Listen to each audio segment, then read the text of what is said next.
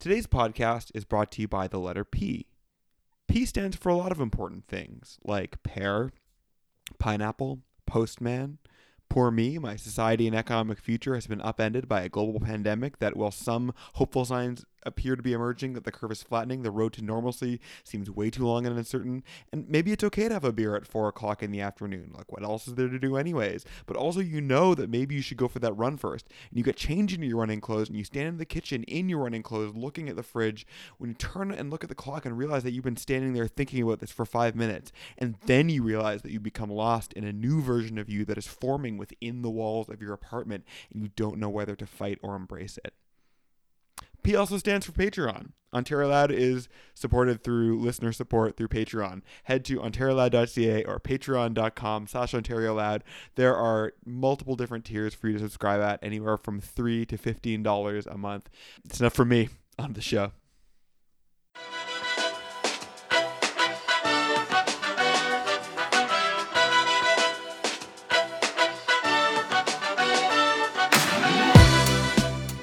Welcome to Ontario Loud, a podcast about politics, public policy, current affairs, hosted by recovering political staff right here in Ontario.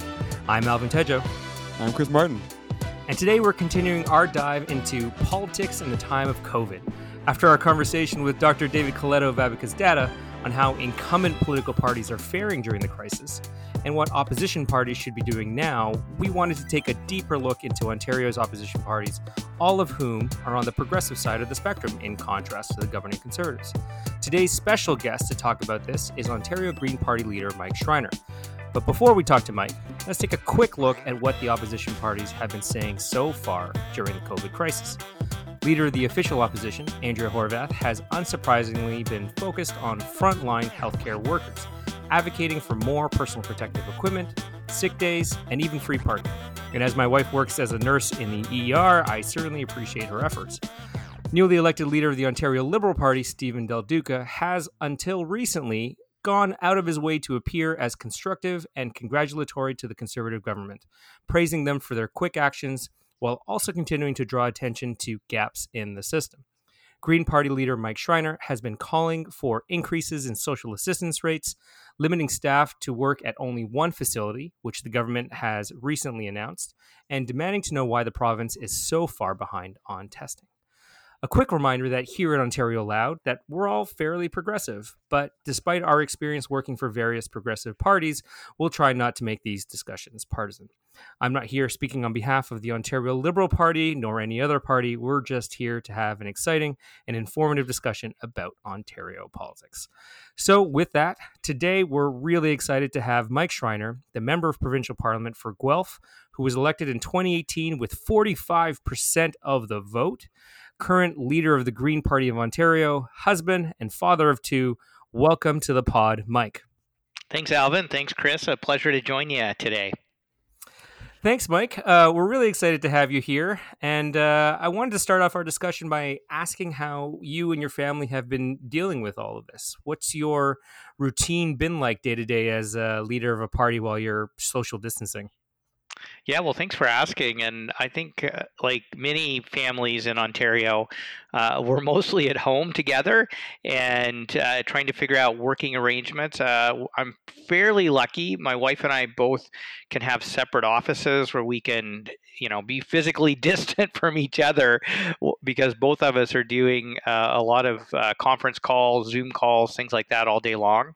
Of course, I've had to go into the legislature a few times uh, because we've had some special sittings, uh, and you know, so I have ventured out to do that. I venture out like most people once a week or so to do some grocery shopping, but other than that, we've uh, mostly been inside, and you know, I, I hope spending good quality family time together while also trying to continue day to day work two people doing work in the same house is a sort of a common theme. And you know I, I feel like every single time i go to the grocery store now it is um, you know one of the top five most stressful times i've been to a grocery store in my life. So uh, i feel like even even that even even that is a lot even on top of being an mpp so uh, yeah i'll have to tell you going to the grocery store i talked about this a little bit in the house uh, uh the other day is that you know I almost you look at people and we're all sort of looking at each other, and there's like this slight level of fear that we feel, but also this desire to talk to people, and you're resisting the urge because you know you have to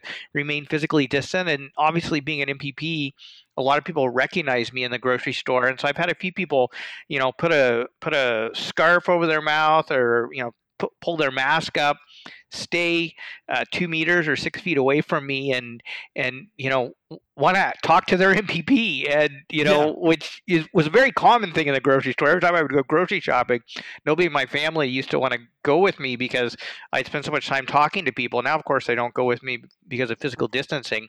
But it's interesting how even those most day-to-day activities are completely different now than they were a month and a half ago building on that maybe a little bit um, greens have always said they like to do politics differently that's sort of a, a really common theme in the green party mm-hmm. with two mm-hmm. independents eight liberals 40 new democrats in the legislature all up against a majority conservative government i'm just curious for your view of those like in this time how are you finding working with your fellow opposition mpps and has your experience over the last two years changed your initial view of politics since being elected yeah, that's an interesting question because there's a bit of a pre-COVID and post-COVID uh, element to that question for me.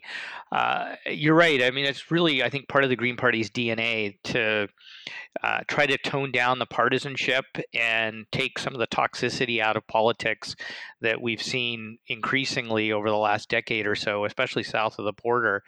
And so I've really tried to bring that spirit of cooperation to Queen's Park. We're certainly seeing more of it uh, since the COVID crisis started, not only among the three progressive parties, but also the government as well. And of course, we don't all disagree. Uh, there's lots of disagreement. But I think everyone right now is really trying to work together to push unanimous consent motions to fast track legislation through the legislature uh, in order to get support out to people to make sure you know emergency orders are being extended and, and, things like that. And so there's been a, I think a remarkable degree of cooperation and coordination among all four parties uh, since the crisis. I mean certainly we've had our moments. I tend to approach it in the legislature that you know i talk about the ways in which we're cooperating. Uh, I t- try to avoid criticizing the government's efforts because i want to be supportive of their efforts but i also try to point out where I think there are gaps in the response. And in particular, you know, what I said recently in the legislature is, you know, nobody has more demands on them right now than the Premier of Ontario, you know, in Ontario. And every time I put additional, so I want to acknowledge that, but every time I put additional demands on the table, it's really to articulate what people in my writing and across Ontario are telling me that are gaps in the government's response. And I feel like it's important as an opposition member to make sure that we articulate that voice and we give those people a voice in the legislature. And I will have to say that the government House leader, in my conversations with uh, MPP Calandra, he acknowledges that and respects that and you know says you know we need cooperation from the opposition right now in a way that most majority governments never do. But at the same time, we also recognize that you know opposition members have a really important constitutional role to play as well, and you know we expect you to push us, and and so that's exactly I think you know that's the approach I've taken. I think it's the approach the other opposition parties have taken as well. Uh, prior to COVID, uh, you know, obviously uh, a lot more confrontational in the legislature, and in that case, I've really tried to work together with um, the other opposition parties wherever possible. So, I helped organize a news conference, for example, uh, against Bill 108, which was the one that uh, really changed development rules. I think opened things to sprawl, gutted the Endangered Species Act uh, last year, and you know, I was proud to say that you know, we had uh, all three opposition parties speak out together against the bill, uh, against that bill, and we even brought in develop a developer in as part of our news conference as well. You know, which I thought was interesting, given the fact that you know most people saw that as a pro-developer bill, to have developers raising some concerns around you know, uh, reducing environmental protections in particular, you know, which would facilitate sprawl. Uh, so, you know, but there's also been challenges too. I'll, I'll be honest with you. It's not always easy uh, to work with the opposition. And I think in particular, there's historical animosity between the, the Liberals and the NDP, especially, uh, just given the fact they've been competing with each other for a long time. Uh, and so it, I will have to say it's been easier to work uh, with the liberals, if I'm being honest. But I think that's partly because, you know, technically the liberals and Greens were independents because neither one of us have official party status, and so we've been forced to work together. Uh, and, and, I think that's that's worked out well. But I've also tried to work with the Conservatives when when that opportunity presents itself as well. And so, you know, I always tell people I can walk and chew gum at the same time. So I've been very critical of the conservative government's made to fail climate plans. At the same time, I co sponsored a bill with MPP Lorne Coe to support electric vehicle drivers. And, you know, that private member's bill passed. And I was pretty proud to say, you know, a historic moment, the first green legislation to pass in Ontario history. And that wouldn't have happened if I wasn't willing to work across party lines to get things done for people. Yeah, congratulations, Mike. That's quite the accomplishment there. Well, thank and, you. Uh, it's uh, it's good for the entire province for uh, for our parties to be working together. The as sort of building on what you were saying, I think the opposition parties seem to have more in common than the conservatives on a number of issues. But what I think is interesting that this COVID crisis has drawn out is the necessity of government, um, especially in times of crisis, as a manager of the chaos, the sort of intermediary between hospitals, companies, provinces, and, and even countries. And there are a number of things that this current government is doing that I never would have imagined they would support in normal times. So, what do you think the you know what's the what's the opposition need to do to focus at this time to make sure that this government is doing what it needs to do and also what do you hope is sort of one of the longer lasting uh, things that this government has implemented that you wouldn't have imagined they could uh, potentially be on on board for before well, you know, it's been interesting because if I just want to step back for a second, you know, since the 1980s, really, and the you know Reagan Thatcher revolutions, and to a, a somewhat similar extent Mulroney here in Canada, uh, you know, government's been seen as the problem. I mean, Ronald Reagan famously said, you know, the worst thing you want you want to hear is, uh, you know, I'm from the U.S. government. I'm here to help. And in the current crisis, it's the exact opposite. I mean, people are looking to government right now, and people recognize that government is the only you know institution in our society that has the capacity uh, from a healthcare perspective, but also from a financial perspective to address both the public health and economic crisis we're facing.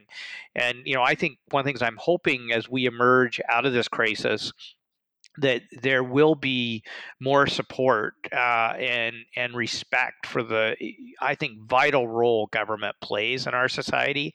I mean, you know, in many respects, all government is is just a collection of citizens pooling their resources and using democratic decision making to figure out how to allocate those resources in a way that benefits people and you know the communities and the province we live in and so i'm hoping that you know rabid kind of anti-government sentiment um, ends because of this crisis. And then the other one for me is there's been a huge attack on science, uh, particularly from the right, uh, but some elements on the progressive side too when it comes to maybe anti-vaxxers and some of those folks.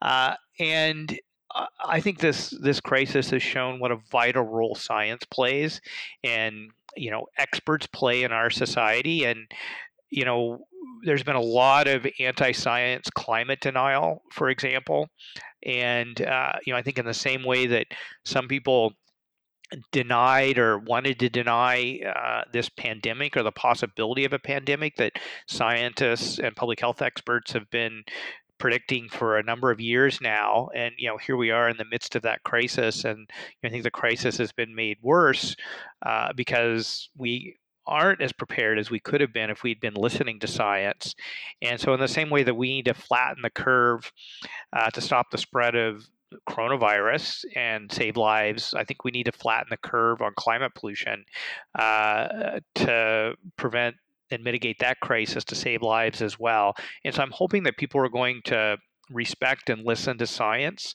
uh, more than they ever have in the past. And then specifically to the Ford government, you know, this is a government that a year ago was drastically cutting public health budgets, consolidating public health units, and, and in some respects, a huge attack on public health, which is so vital to preventing illness, promoting health, just doing essential functions uh, around public health and safety in our communities. And I think this this crisis has shown what a what an important role uh, public health plays in our society, and that we actually need to be investing more in public health. We need to be investing more in promoting health and preventing illness, and making sure we're prepared uh, for public health emergencies like we're facing now. And you know, I think you're going to see a huge reversal. Um, I don't think the Ford government's going to go back to you know, attacking public health after what we've been through the last couple of months. Uh, one of the things that has struck me in this COVID response is, you know, just the level of public anxiety and angst and frustration and, and sadness about the changes in our lives that we need to do to fight COVID.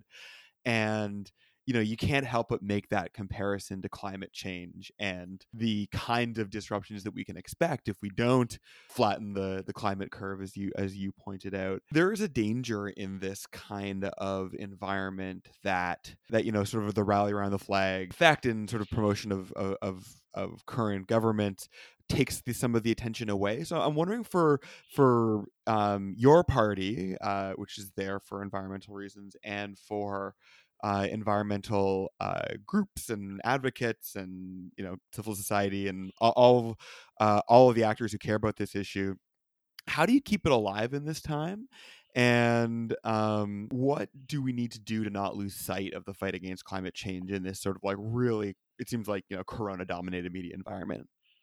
Well, first of all, I think anybody who is concerned about climate, the climate crisis, uh, and cares about uh, you know their neighbors and other human beings uh, right now is going to be 100% focused on addressing the pandemic and ensuring that we're caring for people and that you know we prioritize public health and saving lives and so you know i don't hear a lot of people talking uh, about the climate crisis right now, and I think rightfully so, because people are focused on the pandemic. I mean, the one thing that has come out of the scientific research uh, that I think needs to be uh, play a bigger role in the conversation is in addition to a climate crisis, we have an ecological crisis just with the reduction in biodiversity and the lack of green, the declining amount of green space and so that's been leading to more human to uh, animal contact, which has been one of the reasons we've seen an increase in the number of outbreaks of uh, various diseases in the last 20 years, let's say. And so already scientists are suggesting that that's one of the transmission points between animals to humans and the coronavirus. And some of that is just due to the as humans encroach more on animal habitat, we're going to see an increase in these types of pandemics. And so, to me, I think it's a, a wake up call that we need to be addressing the ecological biodiversity crisis that we're facing uh, in order to just you know maintain human health and reduce the likelihood of these types of pandemics. From a climate specific standpoint, I think it's really when we start talking about the economic recovery.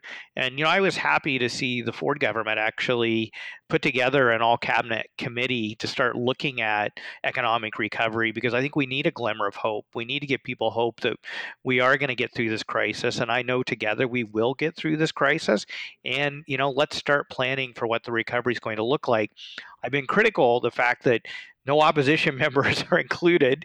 You know, I realize it's a cabinet committee, but I think if you're going to really talk about economic recovery, not only do we need a whole of government approach, we need a whole of society approach, and that's going to include voices from the opposition because I think as we think about the economic recovery, we need it's absolutely critical that we invest in building a clean and caring economy we have to invest in the economy of the future as we recover, not the past.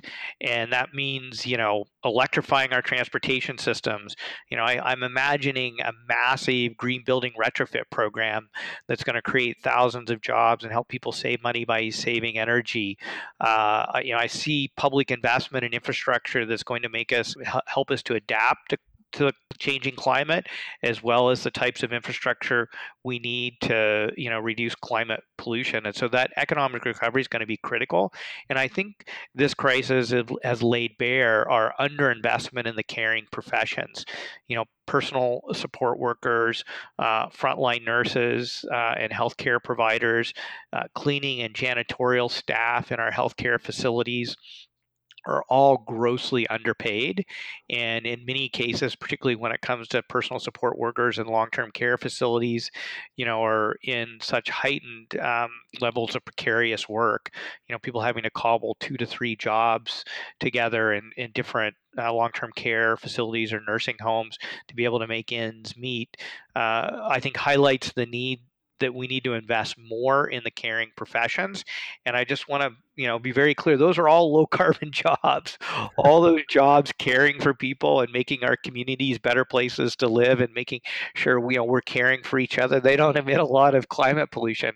So i think investing in the clean economy is critical. That's where the global economy is going. That's where you know 21st century jobs are. And so if we want to be ahead of the curve and you know generate prosperity. That's where the economic recovery has to be focused.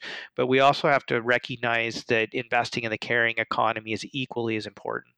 No, I, I think that's that's very right there, Mike. And I think we're seeing sort of the effect that human activity has had uh, much more um, during this crisis, just because of the pictures that we've seen now, satellite images, photos of clear skies over normally polluted cities around the world. Uh, I heard in India they can finally see the Himalayas again, and they exactly. haven't been able to do that in decades. So people are certainly talking about um, how much of an impact uh, their day-to-day activity and their current economies are having on the environment and it seems to be something that we could hopefully build on in the future. And as we come out of this how do we try to maintain some of that uh, that quality considering um, it took a you know global disaster and and uh, a whole bunch of en- economic inactivity in order to get to that point? How do we how do we bridge that? But at the same time even here in Canada you know some of the other parties and you may not be trying to politicize this and and most of the uh, i think ontario opposition parties haven't been trying to politicize this but the federal conservatives have been trying to politicize this quite a bit which i find to be an interesting tact uh, on their part. They're calling on a temporary halt to the federal carbon tax uh, which uh, you know uh, credit due uh, to Premier Ford for sort of ignoring and saying that uh, this isn't what we're trying to do right now. But you know, I'm just sort of interested in your thoughts around the uh, how do we what's the political movement look like uh, after this with uh, with the other opposition parties, and, and how do we get more done in this space? Yeah, well, first of all, you know, let's just call it what it is. Andrew Scheer has to be about the most tone deaf politician in Canadian history. I mean, yeah. he's being even conservatives are being critical of the way he's conducted himself during this crisis. Uh, you know, and and Jason Kenney has broken ranks a bit in the last few days as well. And so credit Doug Ford for, you know, uh, being just focused on you know how do we how do we stop the spread of this virus? How do we make sure frontline healthcare workers have personal protective equipment? You know, how do we ramp up testing? How do we make sure we have ICU and ventilator capacity? I mean, that's been his focus, and and you know, so good for him to not engage in the climate politics that Scheer ha- has been engaged in, and that Kenney to some extent has been as well, uh, because I don't think that's what people want us to be talking about right now. And again, I think in terms of the you know movement for transitioning eh, our economy to a clean and caring economy. I think that's going to happen in the discussions around economic recovery. And so that's where my focus is. And I'm going to be pushing hard on that. Uh, but I think right now, you know, really the focus has to be on, you know, how do we save lives and contain the spread of this virus? The one thing I would say in terms of the opposition parties at Queen's Park and, and just sort of almost maybe my my theory of change is that I really think if we're going to get uh, the kind of transformative change we need to address the climate crisis, it's more likely to happen in a minority government. If you look at most of the major transformative changes in Canadian politics, it's been when there's been a minority government, and I think it, the reason is is that it's hard for a majority government, one party, to implement that kind of dramatic change because you just take all the criticism is focused on you. But if you can spread that out across two or three parties uh, and have a more more voices, a broader uh, uh, perspective, a larger uh, chunk of society all pushing for that kind of transformative change, I think it makes it more politically possible. And so my hope is is that is you know that as we recover from COVID and we have a minority government at the federal level, that we'll see stronger action on the climate crisis. And my hope is, you know, after the next provincial election, and who knows what's going to happen in Ontario politics, my hope is we have a minority government that can actually deliver on some of the transformative change we need to address the climate crisis. So you mentioned that minority government that we have federally. Two of the parties are looking for new leaders right now. The the Conservatives are working to replace Andrew Scheer, although he keeps to seem to keep himself in the news as much as possible. Um, and they've sort of uh, they've had to change their race a little bit. Your your federal party, the Greens, are are looking for a new leader as well. Um, just wondering, since we have you here, if you've got a horse in the race yet, and uh, what do you think the party needs to do federally to be more successful in the next election? Yeah, so I first of all, I don't have a horse in the race. I, have been very impressed with a number of the candidates who've already declared, and I've also been in conversations with some people who are looking to declare their candidacy as well. So I think there's going to be some strong uh, leadership uh, candidates, and you know I'm going to work with whoever the new federal leader of the party is, and have a great working relationship with Jo-Ann Roberts, who's the interim leader, and of course Elizabeth May and I have been longtime friends for many years now, uh, and so uh, you know what I'm hoping out of the next uh, federal Green leader is is a leader who's really going to paint the vision of what a clean and caring economy looks like. Uh, I think one of the things that got, was lost in the last federal election that there was a lot of debate around you know what our climate targets should be or you know what are the catastrophic consequences of not addressing climate or let's stop the pipelines. Um, and they're in that crowded out the space to talk about the economic opportunities in the clean economy. I mean, even right now in Canada, more people work in the clean energy sector than work in the oil sands. We have much faster job growth in in clean tech and clean energy sectors than we do in the oil and gas sector. I, I was saying that so many times that people weren't believing me. And I'm like, no, look it up. I guarantee you this is true. And uh, when oh, I was absolutely. Leader, yeah, it was unbelievable. Yeah, I mean the numbers are there. There, uh, and, and so, but I, I think we we haven't had that conversation enough, and so it's it's almost like you know let's shift this from you know the burden of addressing the climate crisis to talk about the opportunity that exists in addressing the climate crisis to generate more jobs, to create more prosperity, and to have that jobs and prosperity happen, you know, through an economy that isn't going to lead to pollution and is going to ensure that we have you know uh, clear skies that are going to reduce the number of people who have asthma and other respiratory illnesses um, that are you know going to live in in a world that is you know more prosperous and and has more secure and better jobs while at the same time having a cleaner uh, environment that we can all go outside and enjoy life. And and so I think it's that hopeful vision that I really want to see the next uh, Green Party uh, Canada leader present and uh, and to really build on the incredible legacy that Elizabeth May has provided. You know, when she was elected leader of the Green Party of Canada, uh, nobody thought a Green could ever get elected in, in this country in a first past the post voting system. And here we are, you know, a decade later, and across the country at the federal and provincial level, um, 18 elected Greens and that's an incredible accomplishment and you know elizabeth elizabeth opened the opportunity for that and now it's for those of us who have followed in her footsteps to build on that foundation and that legacy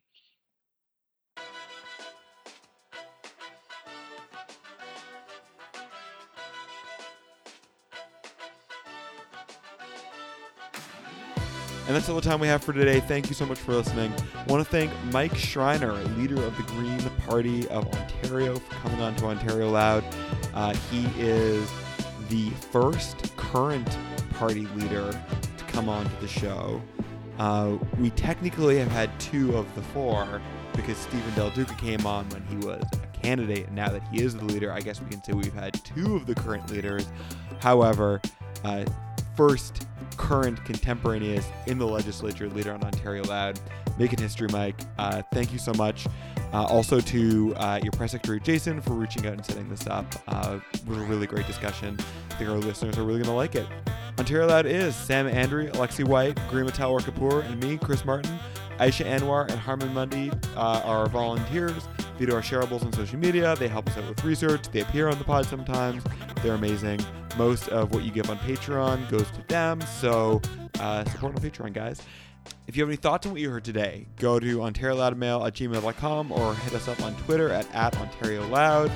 And yeah, that's really it. We'll be back on Friday for a discussion on Ontario's education system with OECTA President Liz Stewart. Really looking forward to that. We just recorded that today. It's going to be a fascinating discussion on how uh, and what factors cause uh, one of Ontario's most powerful teachers unions to want to settle with the government. And yeah, we'll see you on Friday.